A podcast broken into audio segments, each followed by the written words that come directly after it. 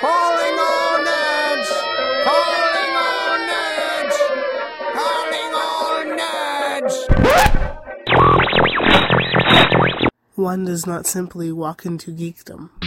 You're entering the Nerd United Nations podcast. You're a nerd. Damn right. I'm a nerd. Naturally. All things geek are up for grabs. Music. Sketch comedy or sitcoms. Doctor Who. I love Tim the Burton. Flash. The Green Lantern. The Trinity. Batman, Superman, Wonder Woman. The Joker. Wait a minute, I want to talk about the Joker. Star Wars.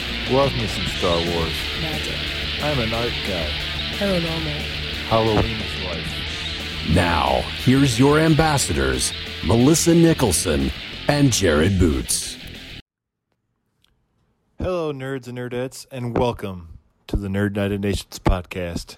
I am your co ambassador from the heart of the Midwest in these United States of America, Jared Boots. Right now, I'd like to welcome my co ambassador from the Great White North, Miss Melissa Nicholson. Melissa, how are you doing? I'm doing very well. Freezing over here in the Great White North, but that's just usual. How are things over there? Hot and sweaty. And then again, we've been getting rain nonstop for the last couple weeks. Uh, Can't rain all the time. Hey, first comic book reference already in the books. so, Melissa, give us a little. Can you give us a little synopsis of what our show is all about? well, our show is all about everything nerdy, and basically, we decided to create this podcast from our very own nerdy discussions that we've had, and we've been we started we became friends what two years ago now Yep. and uh, from seeing Infinity War, we just like hit it off in all nerd conversation. So we believe decided. that was. I believe that was a two-day long discussion too. I think we talked for two days about Infinity War. It was. It was like a conversation that like never ended. there was so much to talk about it. Wow, that was that was fun. But mostly we couldn't stop talking about how much we love that Spider-Man died. Yes. Yeah. already, already people are turning this off. yeah, everybody was all emotional and crying, and I'm just like, yes. I was like that the first five minutes when I saw Thanos beat the crap out of the Hulk in the first five minutes of that. And after and after watching Endgame, I'm even happier that he did that. Spoilers if you haven't seen Endgame. yeah. But as of the time of this recording, it's been out for a little over a month and it's made all the money. So I guess it's on you. But then again, I just saw it last week at the time of this recording. So I can't throw stones at people for delaying and seeing it. No. So Melissa and I realized that we're not blazing any trails here by having a nerd chat um, podcast, but we know what it's like to not have anybody to talk to about these kind of things, to not get our references or just uh, go in deep with a discussion other than people asking us, "Hey, who's your favorite Batman?" or "Did you see this? Did you read this?" So we thought we'd create like a, a safe haven for nerds to come in and you can either listen and talk to us either through the social media or you can just argue with us and disagree with us through the safety of your own stereo and your headphones like a lot of us do Isn't that the truth? so with this first episode we just kind of want to have you get a chance to know us and we also want to pay tribute to one of the titans in nerdom and that's Stan Lee. The time of this recording we're about six months away uh, past his passing. So we just want to give a nice little eulogy pay tribute to stan and uh, talk about our favorite characters he's created and our favorite cameos. And then after that we'll talk about ourselves a little bit and then we'll wrap it up so melissa do you want to start with your memoir to stan Yeah, sure. um, words cannot express the love and admiration that I and many other fans have for Stan Lee. He worked hard to create the most iconic of characters. He not only created superheroes like the Avengers, X Men, and Fantastic Four, he created characters that were very much human and dealt with issues within the real, real world. They weren't always perfect the first time either, like Tony Stark trying out his Iron Man suit for the first time. He fails several times before getting it right. His comics were lighthearted and fun, and so were the movies that followed. Stan once said, I used to be embarrassed because I was a, just a comic book writer while other people were building bridges or going on to medical careers. And then I began to realize entertainment is one of the most important things in people's lives. Without it, they may go off the deep end. I feel that if you're able to entertain people, you're doing a good thing. And a good thing he did. A very good thing, in fact. What is so admirable is that he seemed like the most humble of gentlemen, someone who genuinely loved what they did. I think it is that I think it that's what kept him going. He never growing up and staying young at heart with his ideas of superheroes and all their adventures. I think we should all take notes from him and remember to never give up, to follow what we love, and to always keep ourselves young at heart. That is beautiful. Have you read any biographies on Stan at all? Yes, and I can't remember the title of the one that I recently read. Um, it had escaped me right at this moment, but it was really good because it really got into like his early life and then into like his writing and then now you know um, it was a really well done uh, book uh, i told you before i mean we started recording that i read a uh, I wrote it down i think the brand was called revolutionary comics and it was called Contemporary Biographics, and it was on Stan Lee. I dug it out of. Uh, I went to a. I used to. I lived in Des Moines a few months ago, and I went to a flea market store and I dug it out of millions of long boxes, and I found it. I finally read it today, and and I found it enjoyable, but it it came kind of hard to piece together info to find on him just because it jumped all over the place. But another book I read by him was called Amazing, Fantastic, Incredible, uh, a marvelous memoir. And the beauty of that book is it's done in a comic book form. And I read that one in about one night, and that one goes more in depth. It's a full on biography. Mm-hmm. And I didn't want to be spitting facts about him all night for fear I'd get something wrong, and I don't want to besmirch the man, a man that's given me so much, even though I'm I am by far a DC guy through and through. I still have my love for Stan Lee. I still have my respect for Stan Lee, More for the fact that he has been such an iconic figure in this world. Everybody knows who Stan Lee is. Even people don't read comics. They go to Marvel movies and they see, oh, that guy was in Spider Man. That's the guy that created Spider Man. Or I saw him in this movie, or I saw him on that, or. And I had to admit, when I got the news of him passing, I cannot remember the last time a celebrity death hurt me so much. Yeah. And it, it it pains me to say that I knew his time was coming. Mm-hmm. So, but so I would be prepared for it to happen, but it still hurt more than I thought it would, and it made me pretty sad. I, I think probably Chris Farley before that back in 97 was probably one of the last celebrity deaths to hurt me that much. Maybe Owen Hart mm-hmm. back in 99, 98. Yeah. But uh, even though I know he was in his upper 90s, he'd been canceling of con appearances and failing health and losing his wife Joan the year before that. It mm-hmm. You had to start to assume the time was near. And at 95, I believe he was when he passed um, yeah, it was a month before his 96th birthday. Um, it still hurt, and just a part of that world is gone, and you have to assume that if they were to make a Mount Rushmore of nerds, he would be the one of the four heads you see on there, and he Marvel owes a debt of gratitude to him because when he first started there, they were trying to play catch up like hell to catch up to DC at the time because by the time Stan started creating the heroes, DC already had established Superman, Batman, Wonder Woman, Justice League, essentially. And then, but all those characters have their individual creators. Stan essentially created most of the universe by himself. And from this comic book I read today, though, it sounds like there's quite a debate who actually created most of those heroes. Was it him or Jack Kirby? I guess that there's a teeter totter back and forth, and now that they're both gone, we'll never know. And but uh, at a time like you said, he was at a time he was a little embarrassed to be writing comics when he first started out, and then once Marvel blew up like it did, he started waving the flag for geeks everywhere. And I don't know how many you have. You probably have more people nowadays, like Kevin Smith and Mark Hamill, who wave that flag proudly.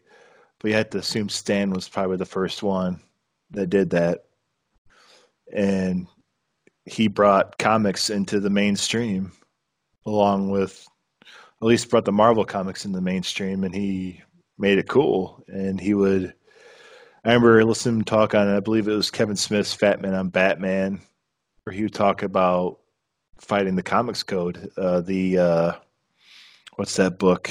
Seduction of the Innocent that somebody wrote back in the fifties about how comics lead to juvenile delinquency and all that stuff. And Stan was there in the forefront, waving the flag, standing his foot in the ground, and saying, "No, are you crazy?" And mm-hmm and we're not. The world's not going to get another Stan Lee.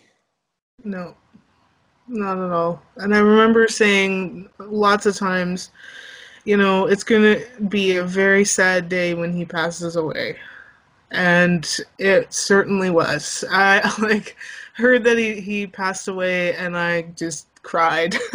I was just, I was at first really speechless. I just, I couldn't really believe it and then I cried because that was such a, you know, he he's what got me into Marvel and got me into the movies and the comics and yeah, and for him to be, you know, go nerds, it's like wow, that's so cool. And that's what, you know, blossomed my nerddom, you know. And yeah, that was like the second time I'd ever really you know, ugly cried over, you know, a celebrity. My first one was um, the lead singer of the Tragically Hip, Gord Downie. He was an amazing performer and an activist, and I really admired him. And when he passed away, unfortunately, from terminal brain cancer, that really hit. Like I, I was knocked down on my knees after that one. So this one, when Stan Lee passed away, was just as tough. It was, uh, yeah really sad. But at least like he's you know, his movies are still there, his comics are still there.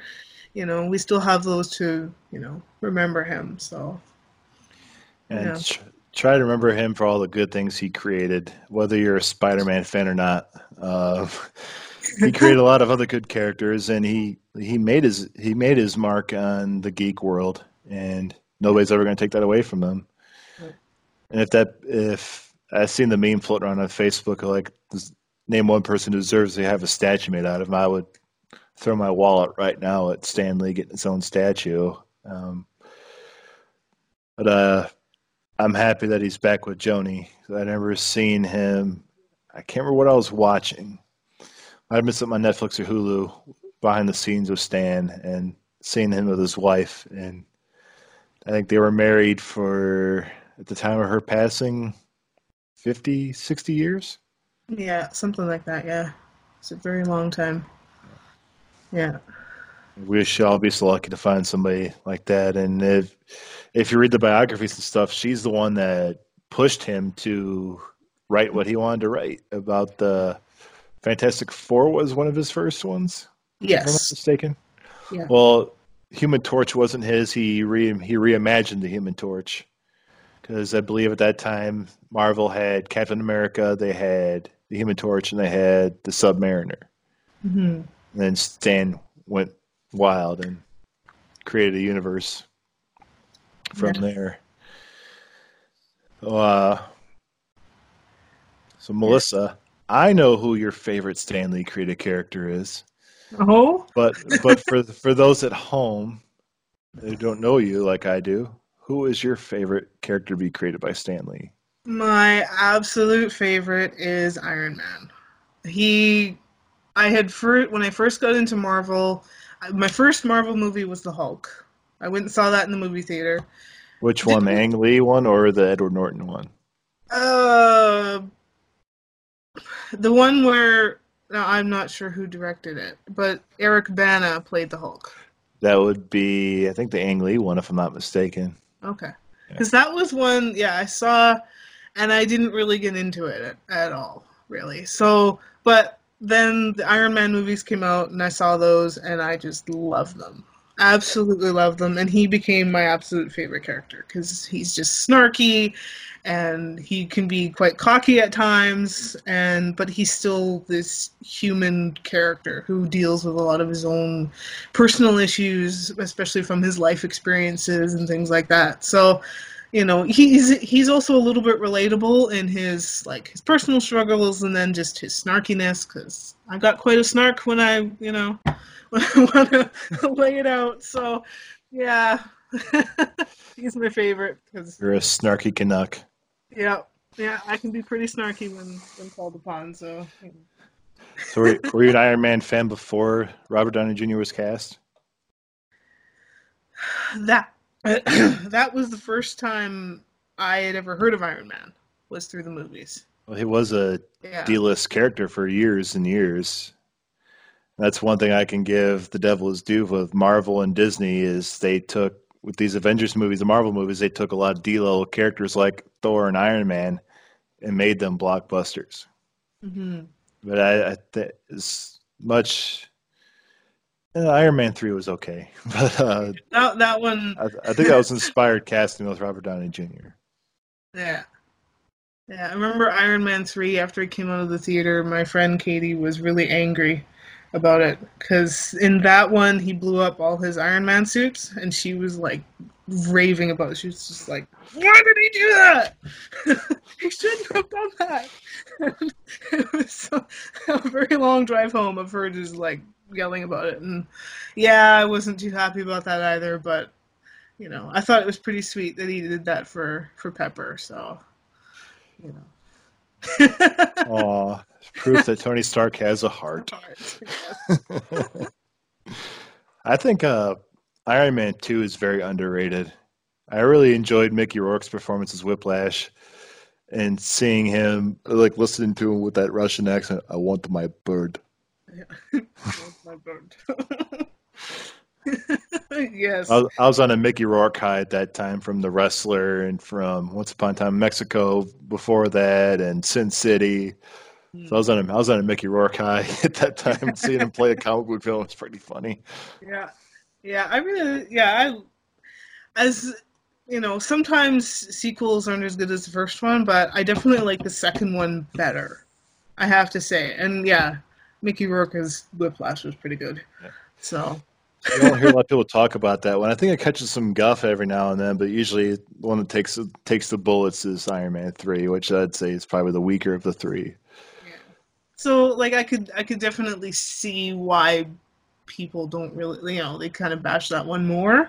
I can definitely see that because it really wasn't like it was it was a decent story. It was a strong enough story, but it did have its sort of weaker points. So I could see why people kind of brush that one off. Well, people go to comic book movies for action, Yeah. and I, I haven't seen it in a long time, but it's remember him laying around a lot and talking to a kid, and it's about all I remember Yeah. from it. it's- And and was it a fake out with the Mandarin? Ben yeah. Kingsley. Yeah. Yeah. Spoilers if you haven't seen Iron Man three, but that's been a long time, about 2013 ish. Yeah. So that's what six years. Thereabouts. I think it came out after about the first Avengers, didn't it? Yeah. Yeah. Yeah, it was Avengers and then it was that one. So, yeah. Feels like it came out just yesterday, honestly. Time flies. I remember seeing the first Avengers in theater yeah. like in 2012. Next thing we know, I'm seeing the last Avengers movie of this of this run. hmm or as we know it. Yep. Yeah. Crazy to say that, you know, there there's not going to be any other Avengers movies. That's just, you know, a little bit mind blowing, but has to end sometime, I guess. You know. Yeah, and these actors can't actors can't play the roles forever. No, they can't. I know we discussed a little side tangent we've discussed before. Then after I saw Avengers last week, the Endgame last week, that Chris Evans' storyline ending, Captain America's storyline ending would have been a lot better if it hadn't been revealed that his contract was expired. Yeah. That would have been a, it would have been a little more heartfelt, I think. Yeah, I, I definitely didn't feel much emotion at that point, like when he was like his ending, and I'm like, okay, you know, well, that's you know really awesome that he you know changed his timeline and he you know um, kind of followed what he wanted to do, what he you know what he couldn't do before, so now he had the opportunity to do that. But yeah, it really wasn't that sad because already knew that he would be leaving, so. Um, yeah, he was the only one that I knew that was going to be leaving because his contract had ended. Um, but yeah, I didn't know. I sort of heard rumors about. Spoiler alert, guys! If you haven't seen it, Well, Um, fast forward, fast forward a, a minute or two in this podcast, then come back and listen, Yeah. or go see Endgame. Press pause. go see Endgame if you haven't already before it leaves theaters. Push it over. Push it past Avatar. I haven't seen Avatar, so go ahead and push it past Avatar. Come back and hit play again. Okay, go ahead. um because i had heard rumors about like robert downey jr you know ending his contract and and then oh uh, iron man might die. It was in a lot of theories and things that i read about the movie that you know and so i was like okay well i'm not i'm not gonna believe it. I'm gonna you know and so it was still a, a surprise when tony stark sacrifices himself and then he ultimately dies. So that was that was an emotional time. I it was yeah. yeah, and I never I I avoided the spoilers the best I could because I waited I outweighted you to go see it. I actually turned down tickets on opening free tickets on opening night to go see this movie, but I decided to go out to eat with my mom, my mommy instead. um, because Mel- Melissa and I have discussed before that I just wasn't excited for this movie. I liked the ending of Infinity War. I I I just wasn't excited to go see it. Like I'd see the trailers and I hear all the hype for it, and I'm like, I don't know why. I'm just not excited to see this movie. And I avoided spoilers the best I could, and it started getting really hard there for a while towards the end. And um, I had no idea about Iron Man sacrificing himself. I did see a meme, I think, right before the movie opened, where it was a meme that had Tony Stark and all the Starks from Game of Thrones on there, and it said, "Good luck to all the Starks this weekend." but uh, I did laugh at that, and uh, when I I was actually taken back by Tony Stark sacrificing himself, I thought it would be Captain America since we knew Chris Evans was going into it. I did kind of chuckle at the person in front of me who cried when Black Widow sacrificed herself. like, really? yeah, yeah. I know there was there was a few uh, reactions in the theater was like, and I'm just like, okay, uh, you know, she sacrificed herself. Yeah, and if you watch the if you watch Infinity War, you know somebody's got to sacrifice himself for the Soul Stone. Yeah, But but in my mind's eye, I did propose this question to a guy at work. Wouldn't Cap going back and putting all the stones back bring back Black Widow? right. That that was my thought too, and how. Like there was the oh you can only take one trip like you get your one trip you go you come back, and yet he was able to create his own timeline like stay in that timeline and create his own it's like well what? How Clearly, clearly, Cap doesn't watch The Flash. clearly. He just pulled the barry allen. Like come on dude. We're, this Uh, is the first time i guess. I do have to admit that uh, Tony Stark's passing was sad, but the freaking Hulk took me out of it. Seeing Hulk banner in a tuxedo just took me out of it. I'm okay with the I'm okay with the talking raccoon in this universe, but I'm not okay with a green guy that looks like Mark Ruffalo. And I was joking with a guy at work. I go, maybe they just did that to because you see a lot of people on internet say, "Oh, Mark Ruffalo is the best Hulk ever." I'm like, well, he's never played the Hulk. He plays Bruce Banner. Technically, only Lou Ferrigno's played the Hulk. Everybody else has been CG and then Bruce Banner. Yeah. So maybe they did it as a stab at people to say. But apparently, according to my friend's brother, it's like that in the comics too. I don't know that. I don't read the Hulk. A lot of the Marvel characters I read don't appear in these movies. So, um, so I, I was unaware of that. So I will take that for what it's worth. Yeah. But we didn't mean to take this uh, nice tribute to Stan and rip on the uh, movie that features this last cameo, um, which Melissa missed the first time. Yes, I I don't I hate to admit it, but yes, I missed it the first time. But I saw him. I was like, is that him? And I second guessed and was like, oh, maybe he just wasn't in it. And then I was pointed out to me later by someone who shall remain nameless, Jared, who said that he sped by in a car. And I'm like, oh, okay. Yeah, I saw that. I just missed it completely. So, oh well. rest in peace, Tony. Rest in peace, Tony Stark. Uh, apparently, according to an internet article, we have Ironheart coming. They teased that in Captain Marvel. Apparently, uh, we're not gonna we're not gonna we're not gonna go that on that side tangent right now about Captain Marvel. let's let's not go down that route and That's for another podcast. yeah yeah they, w- they wouldn't like what i actually you know have renamed the movie so we'll just And not not not in 2019, especially not here in the United States. exactly so let, let, let's not go there So let's let's transition. Let's. Uh, I've been keeping Melissa in suspense as to who my favorite Stan Lee created character is.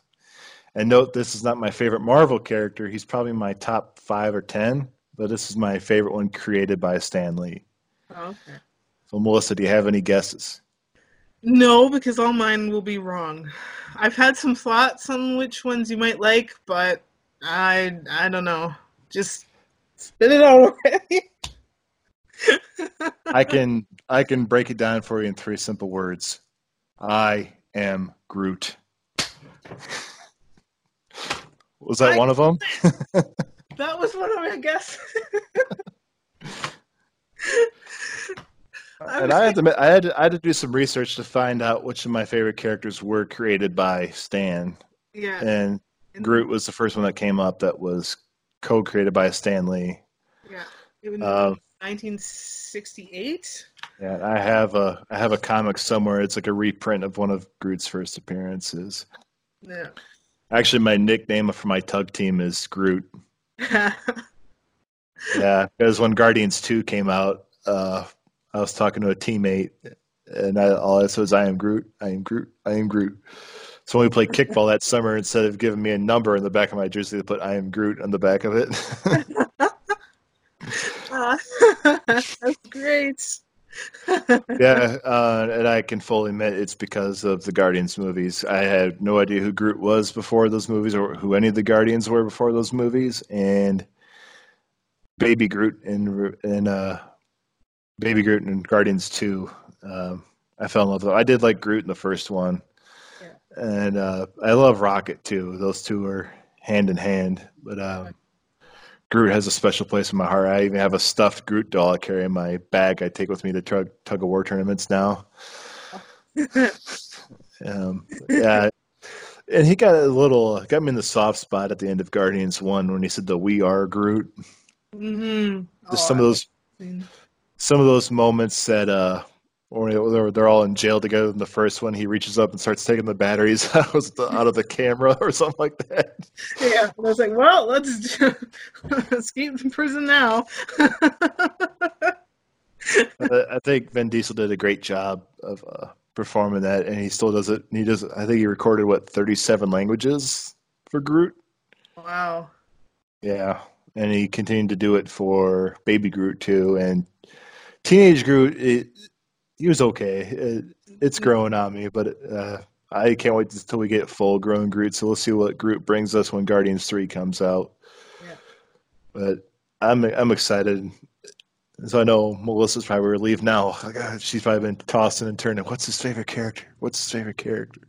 Yeah, yeah. And fun, funny enough, I was like searching them, and I thought my my two that I had written down because I was like, okay, I wrote down Groot and I wrote down Loki.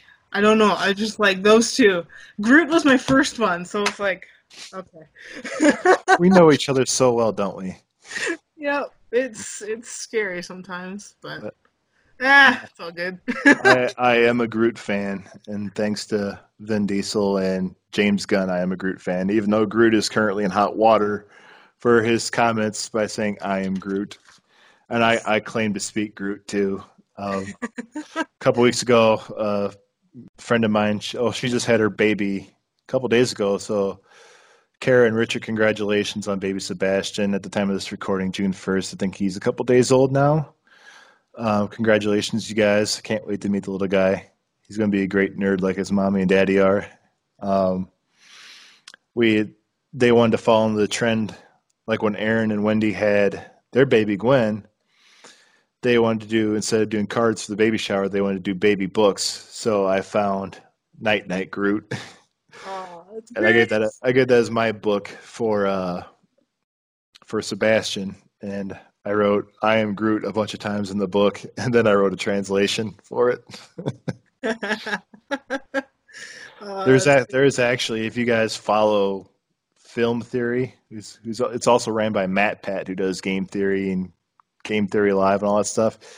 He does a video on Film Theory about how to speak Groot. He breaks it down. They listen to the frequencies and tone and all that stuff and pitch, so you can learn to speak Groot. It's pretty entertaining. I highly recommend it. I like to say that Game Theory is uh not a sponsor of the Nerd United Nations podcast, but if you'd like to, I'm all for it. Yep.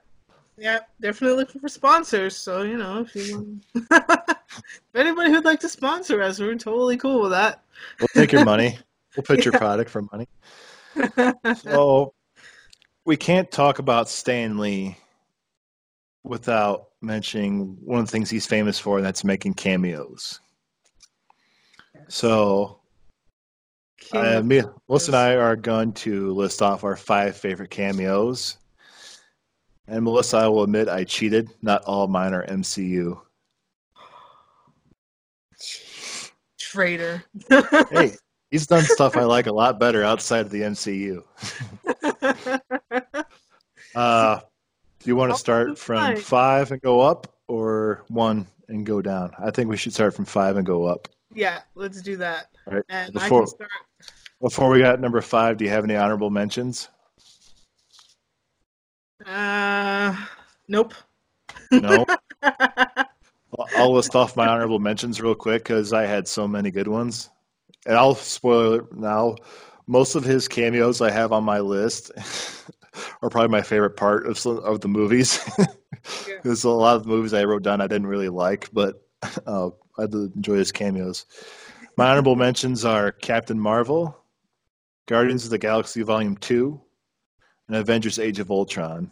And two of those, those were my favorite parts of those those movies. Was Avengers: Age of Ultron. That was probably my first distaste for the Marvel movies. I was so disappointed at that one. But his his cameo as Cap's uh, war buddy.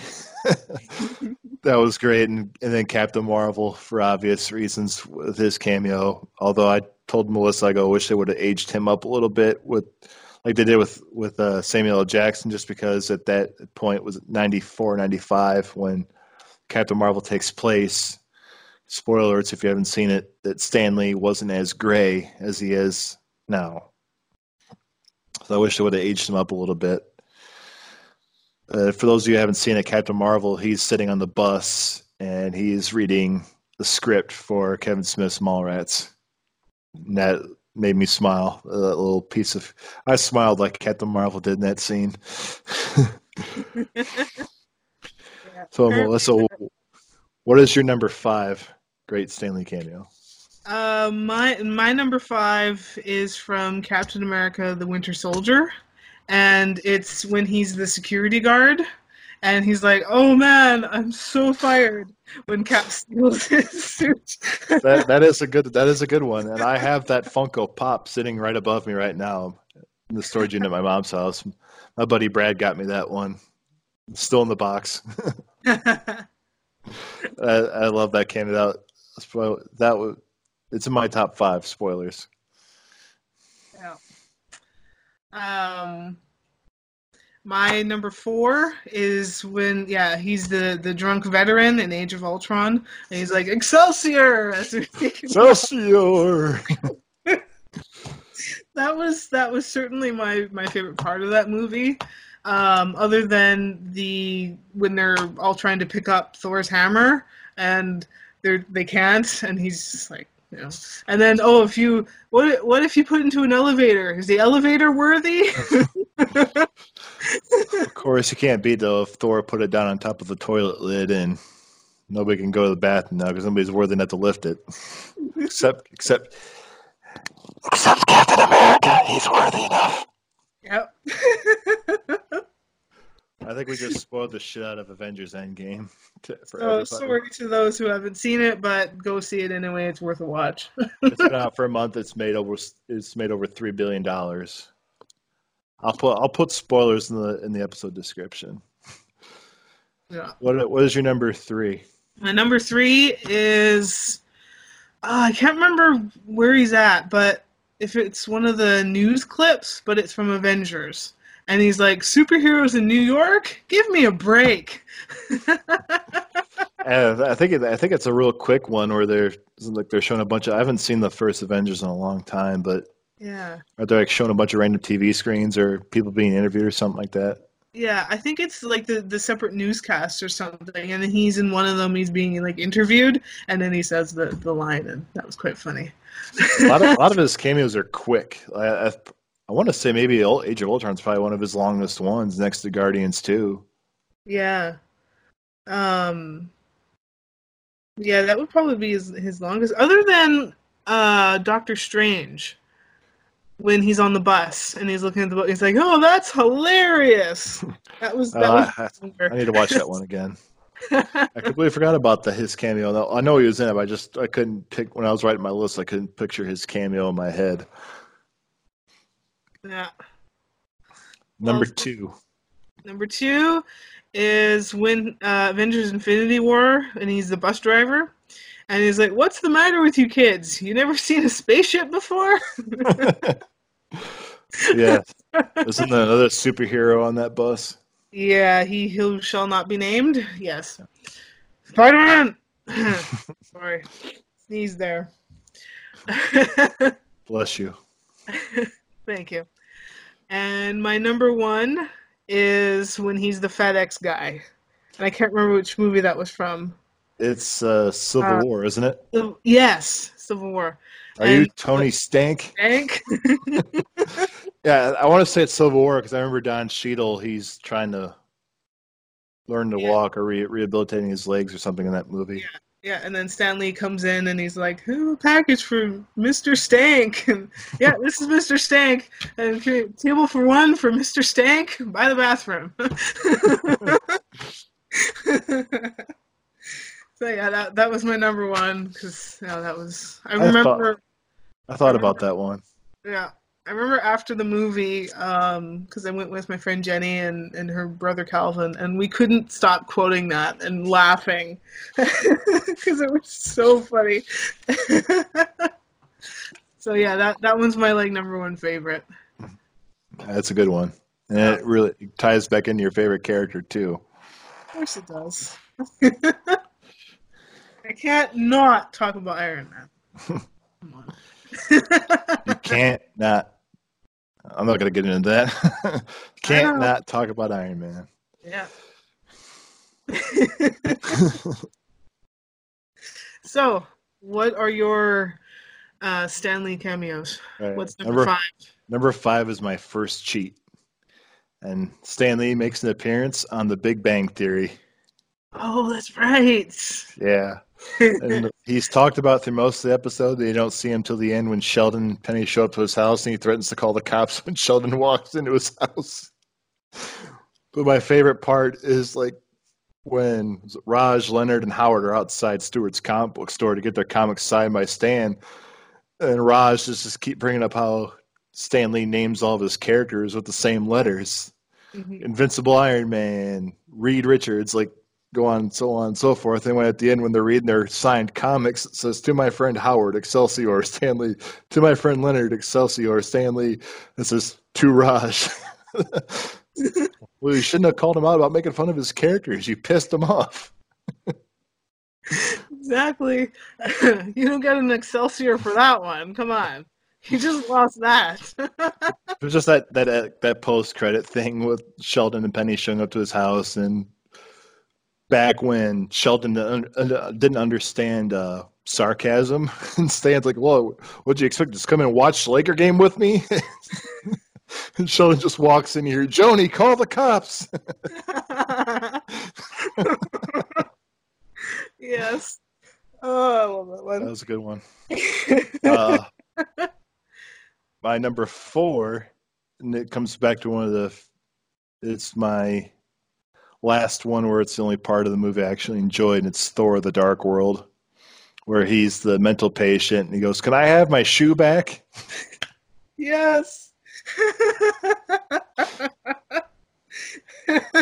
I, I love Thor, but that one movie was a little hard to get through. But Stan's cameo was probably the highlight of it. I I agree. I um I didn't really get into that one either. Like it was all right. It was worth a watch, but yeah, but yeah, Stan's cameo was the greatest. That was that was good. Number three, we already talked about Captain America: The Winter Soldier. Stan is a hell of an actor, and the just looking at it, oh man, I'm so fired. and it's just like his face of like just shock and kind of like oh god what's going to happen now I would say. I'd say Stan's better than like a lot of cameo actors you see because he he he has some chops. he certainly yeah he certainly He's- does He's he's got that natural charisma too. yeah So uh, that probably helped a lot. Um, my number two, I'm going to show that I'm a red-blooded male and say Deadpool. That's the strip. That's the strip club DJ. yes and I think part of the reason why I love that one so much is how excited he looked in that scene. Let's Yes. give it up for Chastity. yeah yes That, I think that's what really sold it. yeah i love that movie regardless like i love deadpool it's just friggin' hilarious but yeah his his cameo was it's funny so excited like it's just it's there almost, wondering, like, where are they going to fit a Stan Lee cameo in this movie? like, he could be anywhere and walk into a strip club to find Vanessa, and there he is. yep. of all the places to find Stan Lee, let's find him in a strip club. Let's put 90, 93 year old Stan Lee DJing a strip club. yeah, good on him. And my number one is my last cheat. It ties back in, and it's Mallrats. Hmm. Mallrats is more than an extended cameo. He actually has quite a bit of dialogue in it. Oh yeah, And I haven't seen that movie, so Oh, Mallrats is great. It, I'd say it's Kevin Smith's best movie, hands down. Uh, he has he gets a nice long. Uh, they talk about superhero stuff. Um, you know who the actor Jason Lee is? My name is Earl. yeah. Uh, he plays a character that's essentially based off of Kevin Smith's friend Walt Flanagan, mm-hmm. who's obsessed with superheroes, and all all Brodie wants to talk about is superheroes genitalia. So what's the what's the thing Sting made out of, or all this stuff? and it turns out that Stan was brought on to it from Brodie's friend TS, and uh, you kind of find out, spoiler alert, that Stan Lee just BS'd everything that he told Brodie about having the, the girl that got away and all stuff to try to get Brodie to get back with his girlfriend in that movie. Was played by Shannen Doherty, actually. And I hear Stan Lee talk. You hear Stan Lee talk about a lot on podcasts and stuff about being in Mallrats, and this speech that he gave about this girl that got away and how the Hulk is a manifestation of this, and Doctor Doom is a manifestation of this, of this girl that got away. And it's all made up because I think Kevin wrote it. It's all everything Kevin wrote down for him.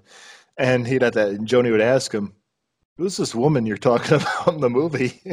so that's when he can. He was convinced he was that good of an actor that he was able to convince his wife that this woman was real.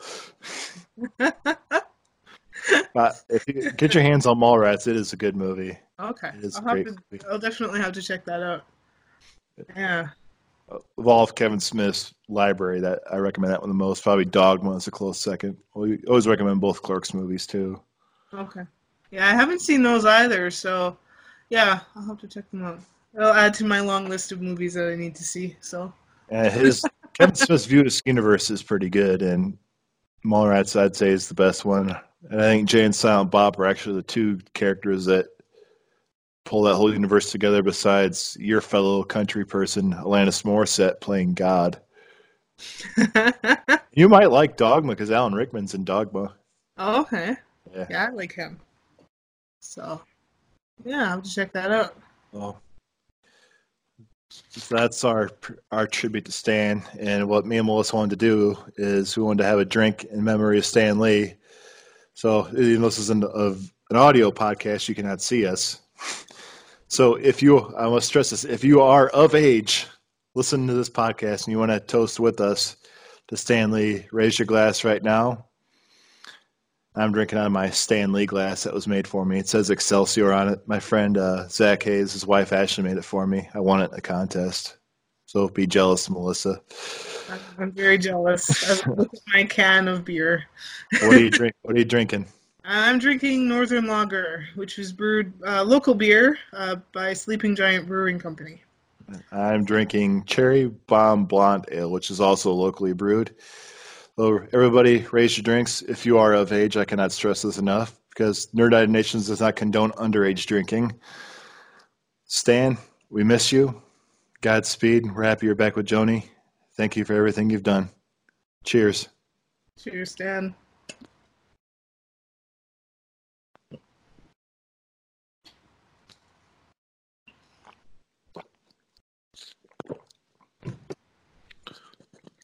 I'm the only one that can see it right now, but Melissa drinks beer like Aaron Rodgers. What? Oh my God, did he just make a sports reference on a nerd podcast? oh my goodness. Do you know what I'm talking about, even? Uh, no. Oh, well, so quick side, quick side tangent. Uh, the Milwaukee Bucks, a basketball team, were just in the playoffs. They got beat by the Toronto Raptors in the NBA playoffs, and Raptors. a lot of the players were at the game that play for the Green Bay Packers up in Wisconsin. I believe it was an offensive lineman or defensive lineman. All these players were on the kiss cam, so they decided. Uh, one of the linemen decides to stand up and chug his beer, and they show a couple of players doing. They get to Aaron Rodgers, who starts who's their quarterback. He starts drinking. Gives, gives one of these, puts his finger up, like "Give me a second, and doesn't finish his beer. So when I was watching Melissa while we're recording this, she did that. She slowed down while she was drinking. Meanwhile, not to brag, I finished my whole glass in one breath. Oh, I could do that too, but I didn't feel like it. So don't judge me and my life choices or my beer quick- drinking ways. One more quick thing about Stan. We talked earlier. He'd have to be easily be on the Mount Rushmore of nerdom. Who who would be the other three heads you'd put on there? oh boy. Uh, I think say George Lucas. George Lucas. Yeah. Uh, Steven Spielberg. Put him on there. You're looking like uh, I don't know. Well, I, I'm thinking about it, but I could probably. I would like- say I'd say maybe Stephen King yes. or who's the guy that writes J.R. Tolkien? writes uh, Harry Potter? Oh, uh, J.K. Rowling. Rowling, close enough. Sorry, don't don't don't attack me on Twitter. I do not. I'm not a Harry Potter fan. I I saw Fantastic Beast once, and I saw Goblet of Fire one and a half times. So do not at me. You'll find out. You'll find out in future episodes that we, both of us, all of us, do not venture into every kingdom of nerdom. Harry Potter is not one of my kingdoms I pledge to. Uh, you said Spielberg. I would say Stephen King or J.K. Rowling. Yeah. Maybe think- maybe the George R. R. Martin now. Yeah, I would put him on there. I haven't like I haven't read his books, so I can't really judge on that one. But I definitely love Game of Thrones, so He'd at least be an honorable mention on there since Game of Thrones is huge. Oh yeah, yeah. It's definitely it's a really well done show. So I definitely I've only seen up to season six, so I haven't seen the the most recent stuff. But uh, yeah, I No, got a he- wild, I got a wild card. How about uh, Kevin Smith? He'd probably be up there now too. yes, he would be. I think Mark Hamill needs one. Mark Hamill, Adam West. Yeah. Uh, Matt oh, Groening? Matt Groening, yes. Um, maybe creators of South Park, Oh, Trey and Matt. Trey and Matt. Yeah. Yeah, those guys are those guys are incredible. And if we're gonna throw them on there, you have to have you can't throw them on there without throwing Tim Burton on there though. Oh yeah, he definitely needs to be there. Yeah. I would. There would be riots in the streets, and I would start it if Tim Burton didn't have that. I'd be right there with you. I love Tim Burton, and we'll get to that in future episodes. A Maybe horror- Walt Disney be on there too. Mhm. If you count Disney, if you count Disney nerdom as a thing, Yeah. I think Walt Yes. Walt would be up there. Jim Henson, maybe. Yes. Yeah. It'd, So be cool. it'd be cool if, like, you know, had him and then, like, had one of his Muppets or something with him. That'd be probably it'd probably be Kermit more than likely. Oh, yeah. Definitely Kermit. Oh, at least we can set Stan Lee and stone. That'd be number one, numero uno. I think him and George Lucas would be like the two definite ones. Like first, first ballot, first ballot voted in. hmm No Another sport, question. no, no sports term. I'm losing my nerd credit here, so Gonna have to So, hand like- nerd cards in I'll, there. I'll save it while I can. Well, what uh, you listen to ID10T or Nerdist as it formerly was. He uh, Chris Hardwick referred to CM Punk as a uh, a nerd in a Viking's body. I've kind of adapted that description for myself. I'm a nerd in an athletic body. so while I can still save my nerd cred, how about we talk a little bit about ourselves, a little bit of our our, our origin stories as to what made us the nerds we are today. oh, boy. I'm a gentleman, so I'll say ladies first. Go ahead, Melissa. How, how did Melissa Nicholson become the nerd we all know and love today? Well, um, at first I didn't really have a label for who I was. Like I just, I I was getting interested into stuff, and I realized, oh, nerd is the label that I can hang my hat under, and that was like what I was like. Yep, that's totally me. And the first thing that got me really into nerdom was Star Wars when I was introduced to that.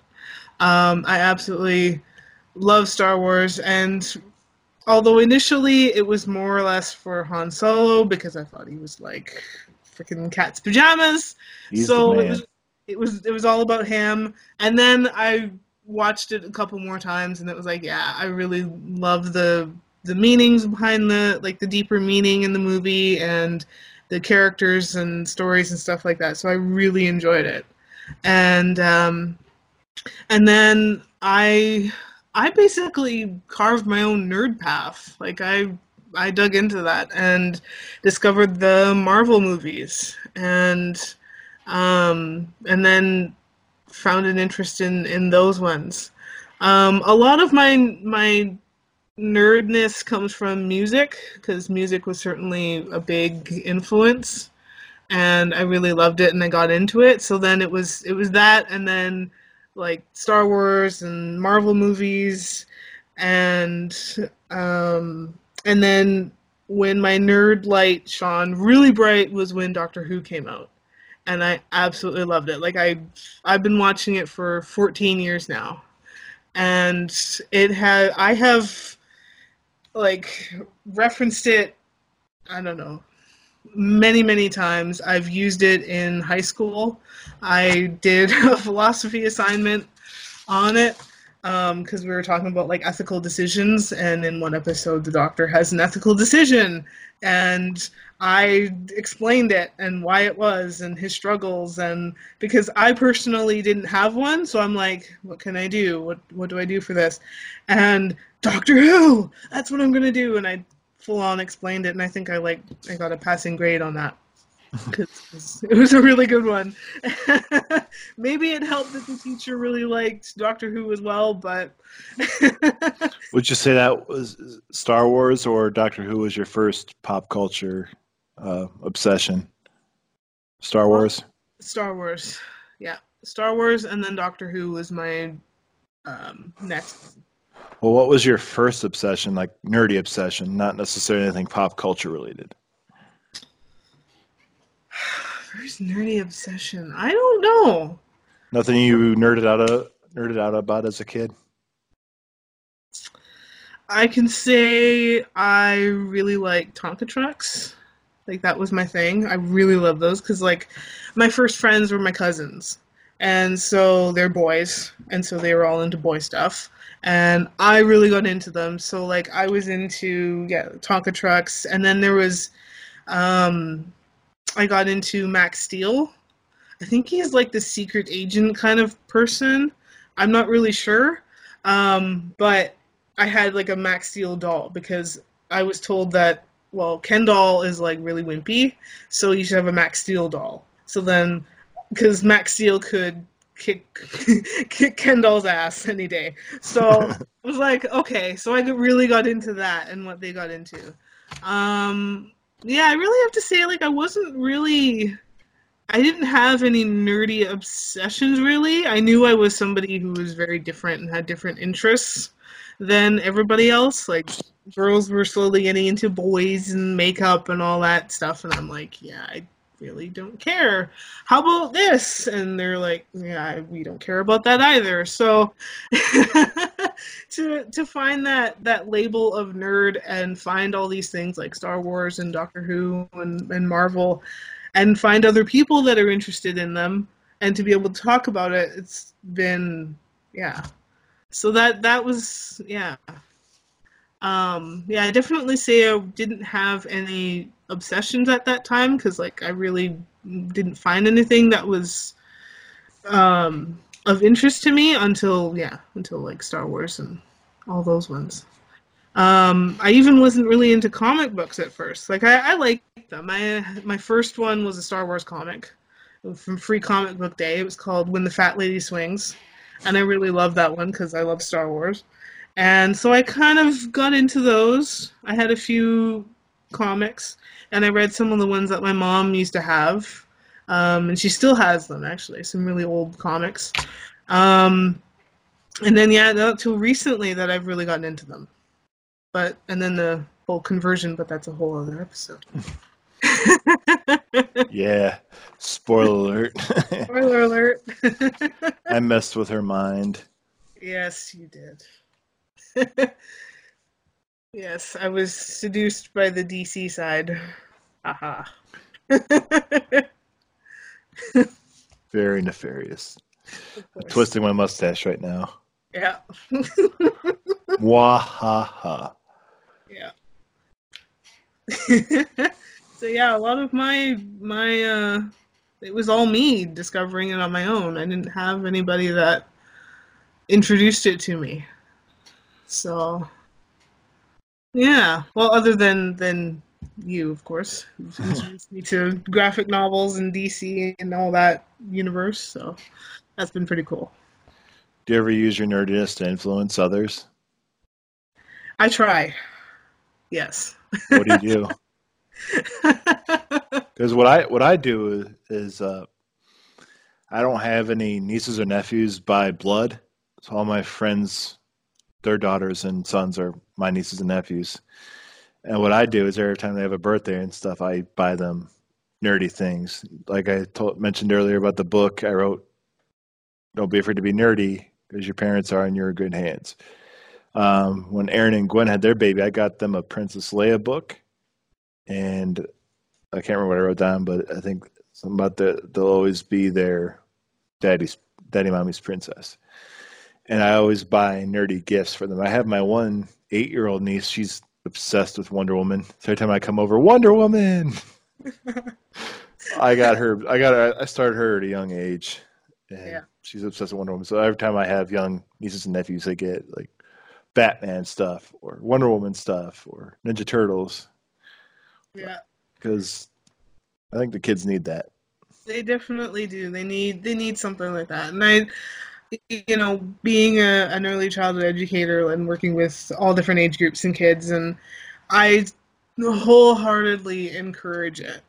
Like if you know, I've even really encouraged like there's been some little girls who've been like, Well that's a boy thing. It's like, no, I like these things.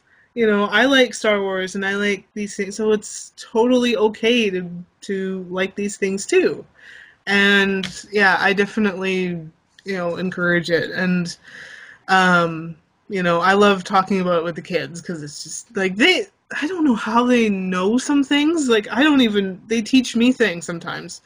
But uh it's yeah i encourage it. I encourage them to be you know an individual. And don't you know i encourage them to you know follow their discover their own interests and not be afraid to be who they are so i definitely use that. And, um yeah i've taught the kids a lot of things you know.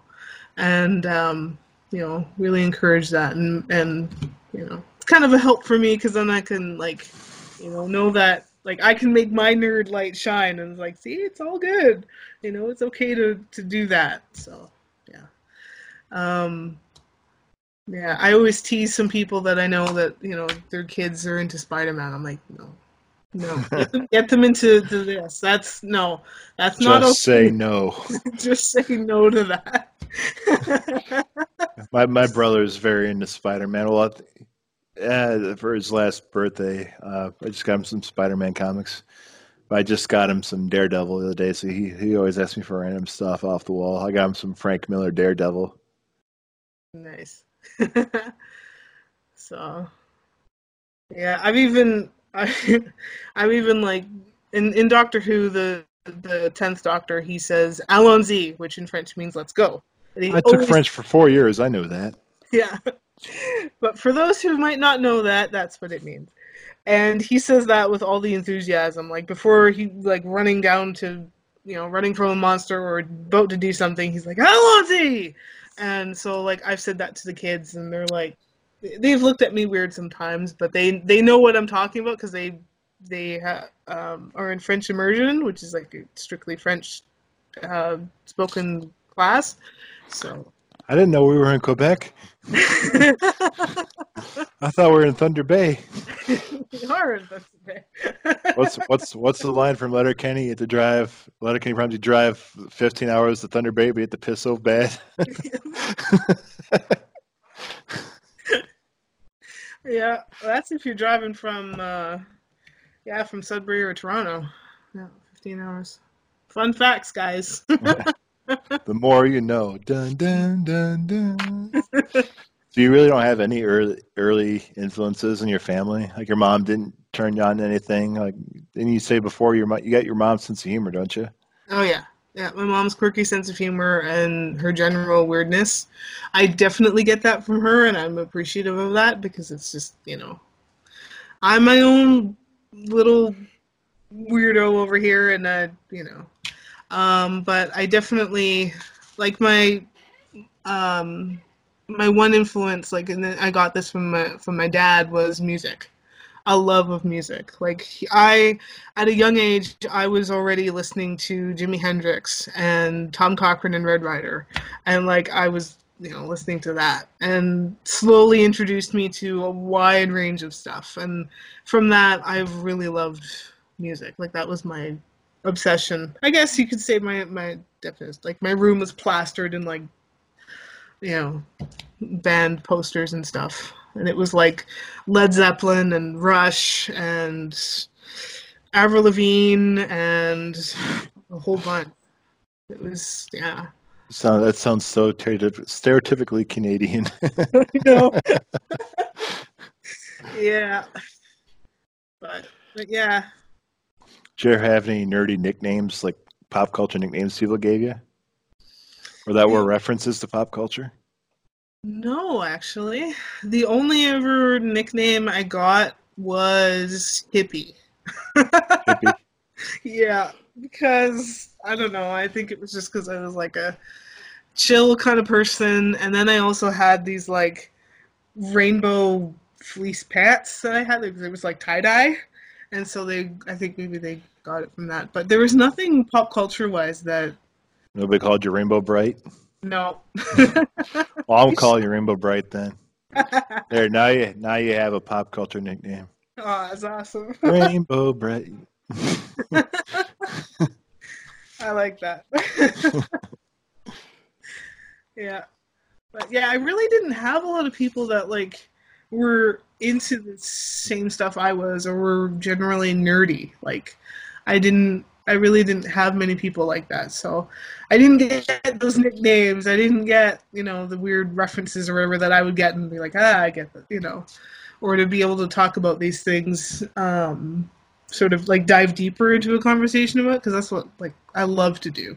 You know, okay, yeah, I'll talk about, you know, oh, who's your favorite character? I'll answer those questions, but like, come on, let's really talk about these characters.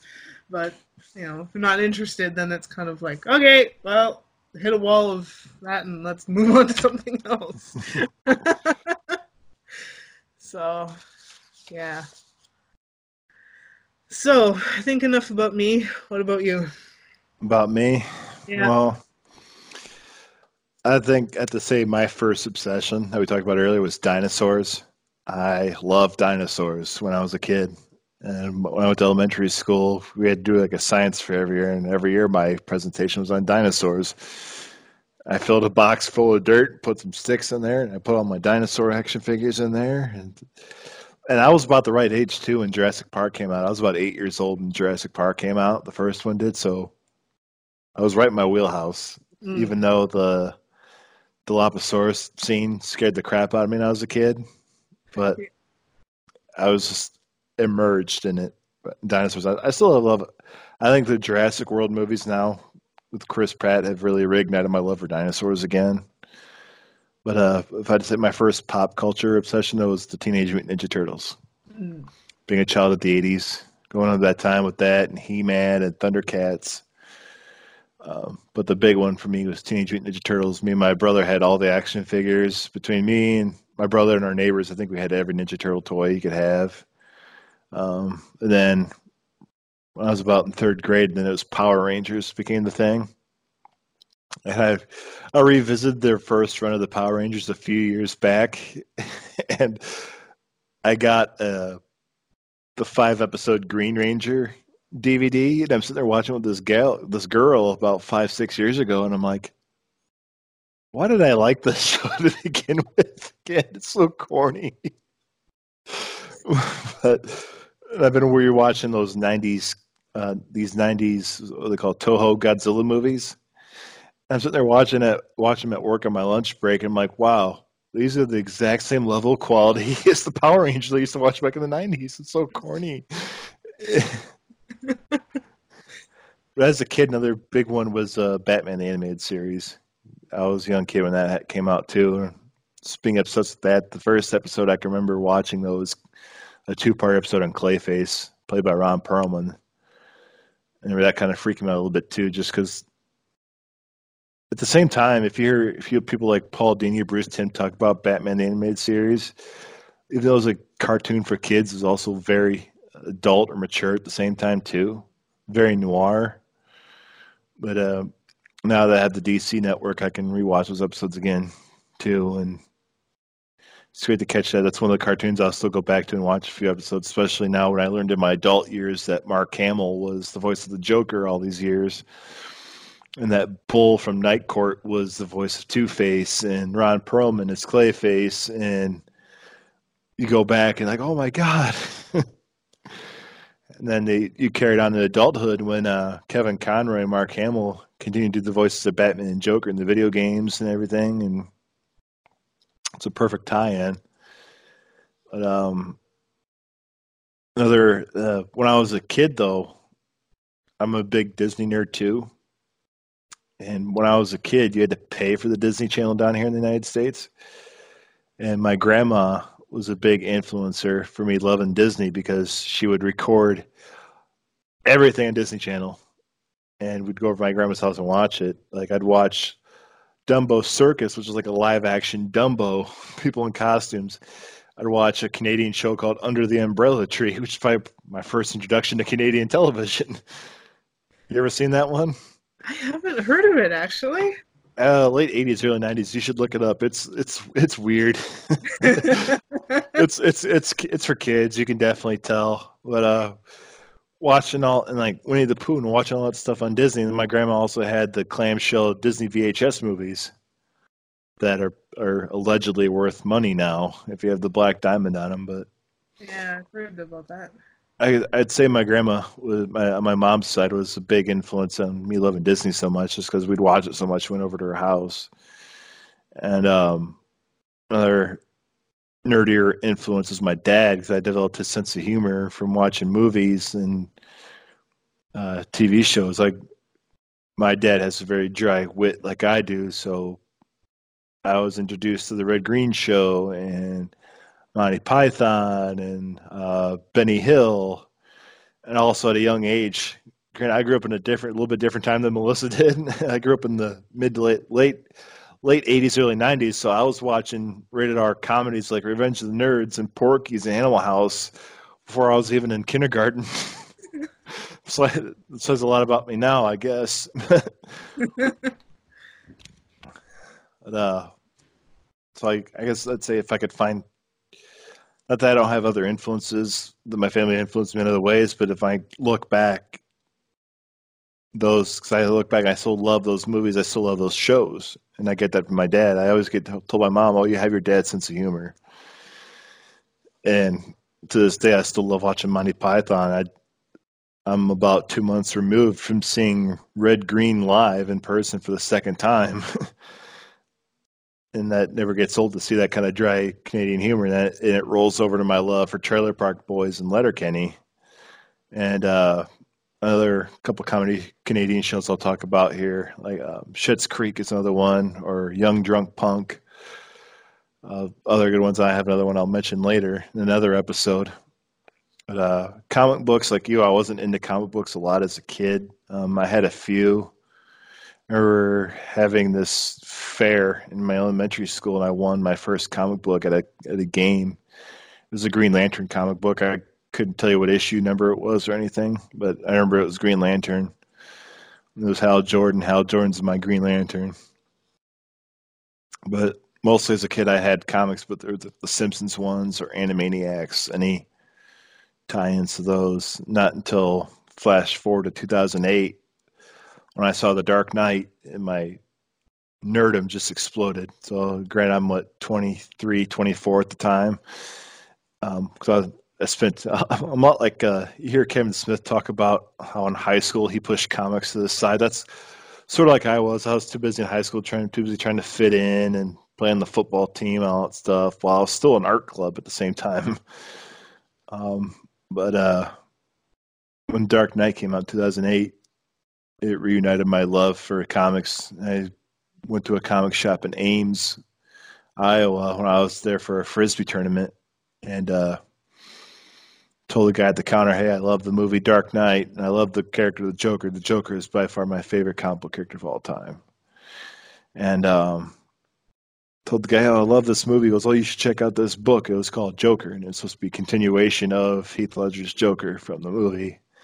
And since then, it, it's been 11 years strong, almost to the day, and I'm still collecting comics. But I have been a lifelong Batman fan. I vaguely remember seeing Batman 89 for the first time and seeing Joker electrocute somebody with the hand buzzer. And those and seeing Batman Returns as a young kid, Danny DeVito penguin biting that guy's nose, image that sticks with you for a long time when you're I want to say I was like nine years old when that movie came out, eight or nine. So that sticks with you for a while. Uh, but over the years, I had some nerdy influences uh, like Tim Burton, Jim Henson. I'm such huge fans of their work, and same with Mark Hamill. Like we talked earlier, Mark Hamill is probably the one of the next guys in line with Kevin Smith to wave the nerd flag I'd say maybe George Takei is on there too. Yeah. I'm, I'm not a Star Trek watcher, but I'd, I'd say he'd probably be on the Mount Rushmore too. Yeah, he definitely would be. Yeah, I'm not much of a, a Trekkie either, but I could still like you know respect him and admire him for what he does and what he did, and yeah, yeah, he certainly would deserve to be a, a statue. yeah. Or oh a nerd, Mount Rushmore of nerds. as long as it says "Oh my" underneath it. Yes, that would need to happen. uh, I think it's funny you didn't have any nerdy nicknames growing up because I had a few. Uh, one of them was Linus. I, carried my, I had a blanket I carried with me everywhere. I, got, I was a thumb sucker for a while, so I got called Linus. and uh, I had this totally random one though from one of my mom's boyfriends. and you ever watch Underdog, the cartoon Underdog? Yes. For some reason, this guy called me his girlfriend Sweet Polly Purebred. okay. I, I, haven't watched Underdog in a in a minute, but oh, that just popped into my head the night when I was writing down my biography. I'm like, eh.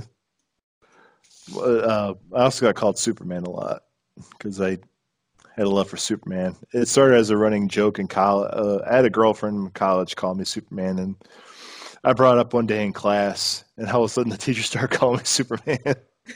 one of my classmates started calling me Superman, so it ran from there. And like, but now I'm mostly known as Joker because going back to the Dark Knight, it uh, I played Heath Ledger's Joker in the haunted house so many times just became my nickname. I, I did put it down for a while though, back when uh, the movie theater shooting happened back in 2012. But I put that title down for a while, but started re- out of respect for people, and um, I kind of gone back to that as a lot of my handles you'll see as Mr. J as a nod to it, and uh, like that now. My other current nickname on my tug of war team is uh, Groot. So, but like you, I didn't embrace my nerdiness until much later in life. I kind of regret spent wasting so much time playing sports and trying to fit in. And I wish I just would have admitted who I was at a young age. Like, yeah, it's okay to like comics. It's okay to love Ninja Turtles. I'm 34 years old. I still love Ninja Turtles. Mm-hmm. I'm excited to see Batman Ninja Turtles when that comes out. Yeah. That'd be good. Yeah. It hasn't been that long that I was first introduced to Ninja Turtles, like the movie. That was which one? The Mike the Michael Bay ones or the one from eighty nine ninety? Uh eighty nine ninety. Like the That's that's a good one. The classic Ninja Turtles. I was I don't know, maybe back in college. It was uh seven years ago now. Ow. anyway. Just a kid.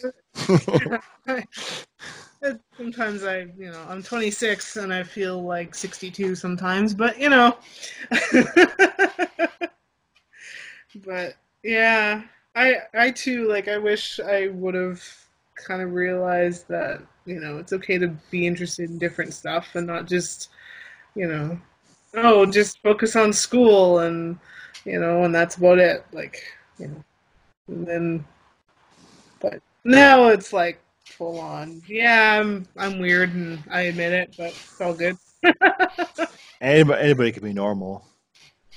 Exactly. Man. There's no fun being normal. It doesn't matter how long of the path we took. We're here, and we're not going. We're not turning back. Nope. So I'm- I'm 34 years old now, and I still talk about comics all the time or cartoons I watched as a kid and reminisce about them. When I bought uh, Rocko's Modern Afterlife, the Rocko's Modern Life was a cartoon we watched as kids, as kids, and I saw had a zombie comic out now. I texted to my buddy. He's like, "Is that is that a new Rocco comic?" I'm like, "Yeah." Well, I love I can go back and, and still embrace that and watch Rocko's Modern Life, or I can watch something I loved as a kid that freaked me out completely, like uh, Who Framed Roger Rabbit. The movie freaked me out as a well, Christopher Lloyd in general freaked me out from that movie, but I can still go back and watch that movie with nostalgia. So man, that's so great. and I think a lot of these podcasts I listen to help spark that too. 'cause it's it's I'm now I'm glad I now I can be that one of those guys that says, "Hey, don't be afraid to like what you like, and don't apologize for it." Um, but I've been told it wasn't okay to be nerdy. That I was told I was embarrassing, and I was reaching out to Melissa at this time, and Melissa kind of brought me back, and this was actually quite recently. And there was times I was a pal, I'd go on nerdy tirades, and I'd say, "I'm sorry, I'm nerd now," and then she brought me back. And now I'm never going to apologize for giving an hour long dissertation on why Mark Hamill is the my favorite Joker, or well, I can't talk about Robert Pattinson being cast as Batman. I have honest no, I have no honest opinion about that right now, and I'm not going to go into it. Don't um, even go there. I yeah. But if if you're if you're out there right now you're that age where you're still trying to find yourself like middle school, high school, college age, if you love Batman comics, don't be afraid to talk about it. And if people don't want to accept you for that, then forget them because we're here for you. We like you for who you are. You like Batman? That's cool. You like Star Wars better than Star Trek? You like Star Trek better than Star Wars? More power to you. We'll still be your friend. Even if you like Spider Man. Yeah, we'll we'll we'll We'll yeah. bite our we'll bite our tongues, but Yeah, yeah. We'll we'll we'll, we'll respect that you have the interest in it, but that that's as far as we'll go because we're, we're a love we're a love podcast. We're not about hate. We strongly dislike characters, but we're also going to defend random stuff, uh, like a certain movie that came out this year that catches a lot of crap. We're gonna defend that as a foreshadowing. I got to do some more homework on that one still. Um, if you haven't figured out by now, it's Hellboy. oh yeah, I I called that one. We are, yeah, and this might lose some listeners. We we, we actually enjoyed the new Hellboy movie, and I will speak for myself and say I love Ron Perlman as Hellboy. I also love David Harbour as Hellboy. David Harbour is better than Ron Perlman. That, that's a whole other debate for like ever. The United Nations do not condone the, the thoughts and opinions of Melissa Nicholson. uh, so mean. And you're like, oh, this is a love podcast. Whatever. We're accept. Oh, no. I'm just separating myself. Send all your hate tweets to Melissa, not me. I love Ron Perlman. I just talked about him for five minutes how I love him as Clayface on Batman the Animated Series. like like he's he's good. Like I, I will admit, like he's good, but I definitely like David Harbour's energy of Hellboy. Like he just brings like a whole new life to him. And just that energy is what I think Hellboy needs because he's he's a little bit like of this a little bit of a reckless person, and to have Ron Perlman be sort of a like a calmer, maybe a more neutral sort of person, or like well, he's not really a person, but um, sort of character, it just yeah, David Harbour's is is better. And that, but that's just my opinion, and I'm sticking to it. So I love Lobster Johnson. One of the best post credits, mid credit scenes ever. yes, But we'll, we'll we'll save that topic for another day. Um, like I said, our initial, our first episode, our inaugural episode. That's the word I was thinking of. Inaugural. Trying to use a two dollar word. Um, French, talk what we're all about. We love all things nerdy. We don't venture into everything nerdy. I like things that Melissa doesn't like. Melissa likes things I don't like, and in a couple episodes, Melissa's going to tell me all about Doctor Who. The only thing I know about Doctor Who is the whole uh, something I don't think you knew about was it was the whole hacking scheme that happened down, the whole pirated broadcast that happened down here in the states back in the eighties. yes, Which, if you haven't seen that footage, I can send it to you so you can be aware of that for that episode. It's kind of weird. I heard about that in another podcast actually, and they never caught that guy. That was almost that was over thirty years ago. wow. But uh, we're not claiming to be experts on this on these subjects by any means. We're simply essentially just bringing the nerdy chats that we have and bringing to an audio level. So you want to join in with us? You agree with us? Disagree with us? Hey, we're all not all like the same things. Yeah, that's why that's why we came up with this podcast because you know we love talking all things you know pop culture and nerdy and our interests and we want to share them and um, you know we hope that you enjoy you know listening to us kind of you know talk about what we like and our thoughts on things and and maybe banter back and forth because you know we like to do that and you know tease each other sometimes and so it, there's there's going to be I'm sure like there's going to be you know our opinions, but there's going to be a lot of lighthearted fun and humor and and we hope that you really enjoy it. Hey, you're not gonna get the, you're not gonna get those blank stares from us when you want to talk about something nerdy. Um, which brings me to a question I was going to ask you. Um, what was the first reference you made to a pop culture thing or nerdy thing, and nobody got it?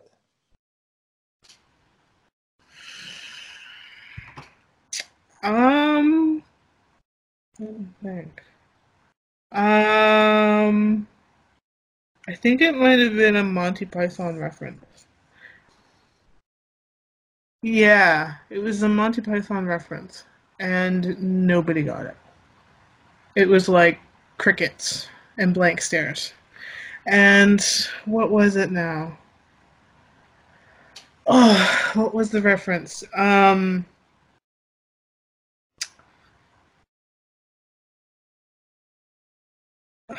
I can't remember what the reference was.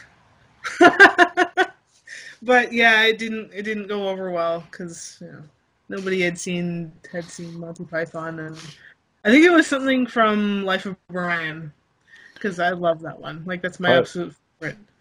It's it's number it's number two in my list. Holy Grail takes the cake. Yeah, like that that one that one is good, but I can I can like quote and reference Life of Brian more than Holy Grail. Life Like, of Brian like- is definitely a close second, though. It, it's a close second. Yeah.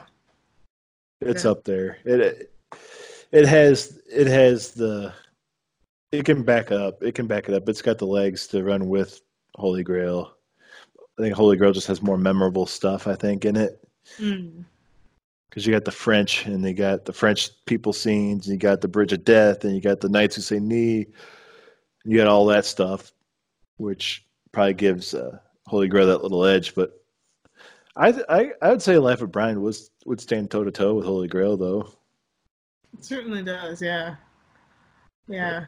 The first reference I made that I can remember that nobody got. Have you seen Orgazmo? No. It's a Trey Parker Matt Stone project about a Mormon who becomes a porn star.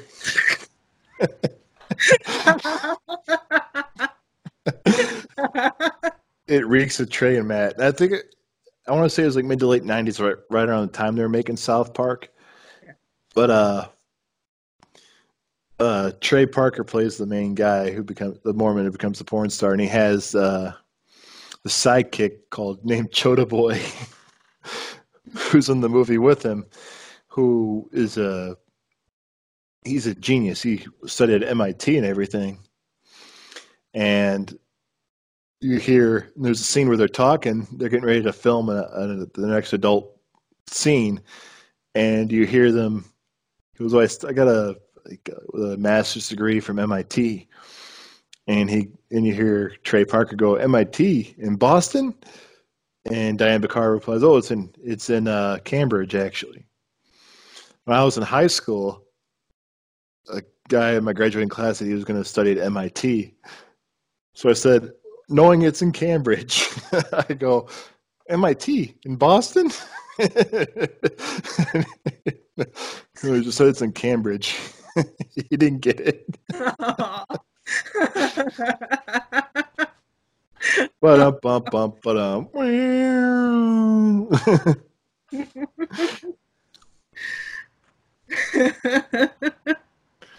There's a girl on my tug team, Alicia. If you're listening to this, you know I love you. Uh, I have to explain references I make to her. yeah. oh, that's what it was. It was now I remember. It was the er, when the everybody's chasing after Brian, and then he leaves his sandal, and then they pick it up and like it's a sign, and and I I had said that, you know, oh, there's a sandal on the ground or whatever because you know you, sometimes you find the odd shoe or something, right? And uh, so there was a sandal, and I'm like, oh, it's a sign, and it's like.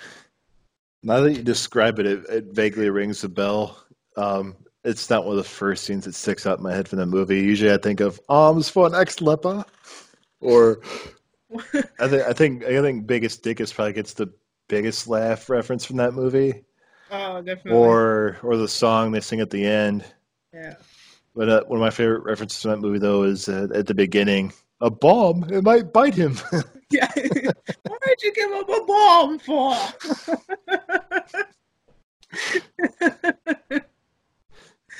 yeah. or the, or the, the stoning scene at the beginning is pretty funny. Are there any women here today? no, no, no, no, no, no.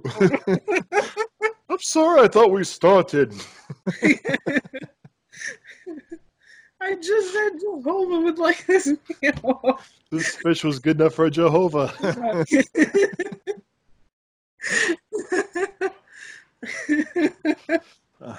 yeah. Uh, almost, I think we could bring our inaugural episode to a wrap.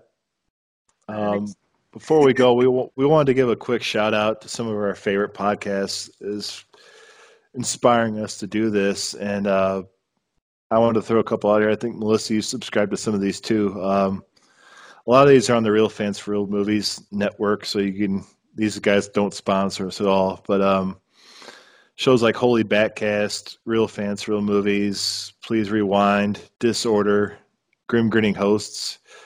Uh, those are all on the same network. Um, please, uh, anything goes. Tell them Steve, Dave, Hollywood, Babble-On. All your general pop culture um, podcasts and main sense, they all dabble here and there. Tell them Steve, it's not as much pop culture, but it's just like a friends talking stuff. But uh, I just want to thank some of these guys like Andy and Jamie and Tim, um, Guy, Hunter, um, all the guys that tell him Steve, Dave, Kevin Smith, the Holly Babble-On, just thank you for the inspiration. Uh, Melissa, you had a few that you wanted to name drop too. Yeah. Um, I've got two that I want to name drop because I'm currently kind of uh, following them religiously. Um, the Monday morning podcast, and then there's also the uh, Thursday afternoon, just before Friday, Monday morning podcast, and that is hosted by comedian Bill Burr and you can find it on uh, Spotify on SoundCloud. You can find it, and you just search Monday Morning Podcast, and you'll find it. Um, it's a lot of just him rambling about a lot of different things, like everything from sports, because he's a big sports guy, to just things he observes in life.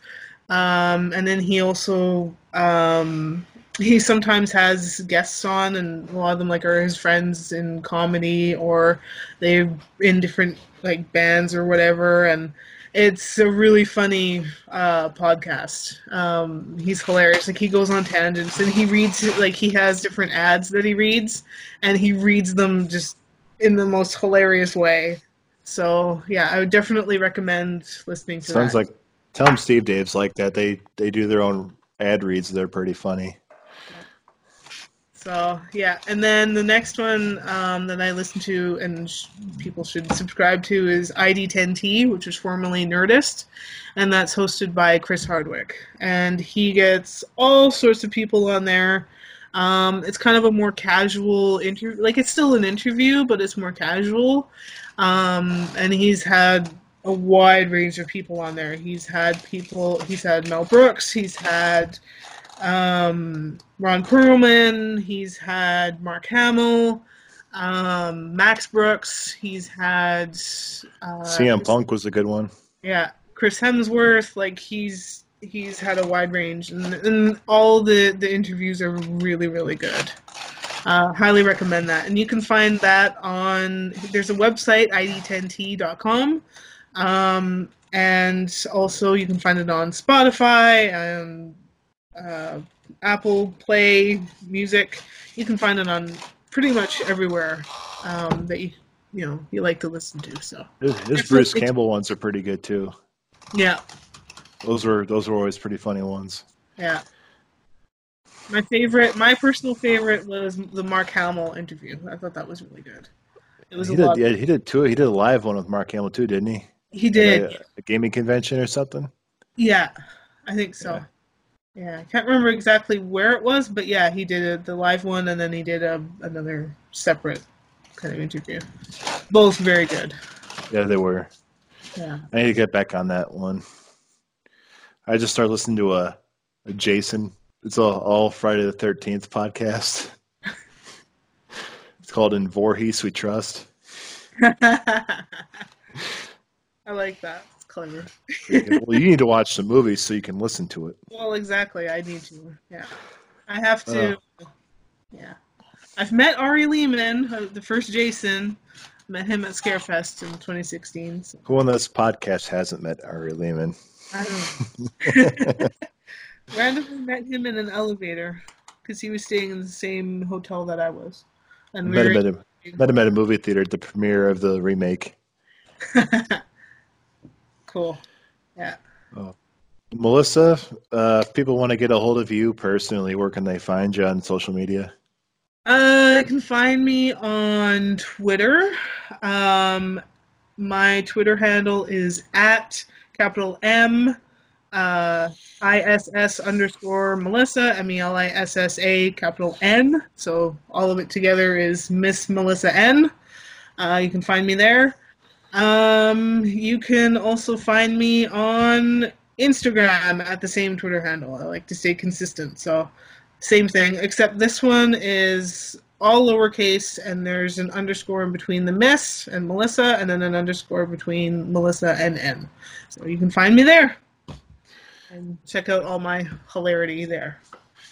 and you can find me on the tweets and Instagrams at QCA Mr. J, M I S T A underscore J. The reference to the Joker in the QCA just stands for Quad City area because that's where I'm from. Um, most of my tweets and posts are about my cats or about the paranormal group I'm in or my art, random artwork.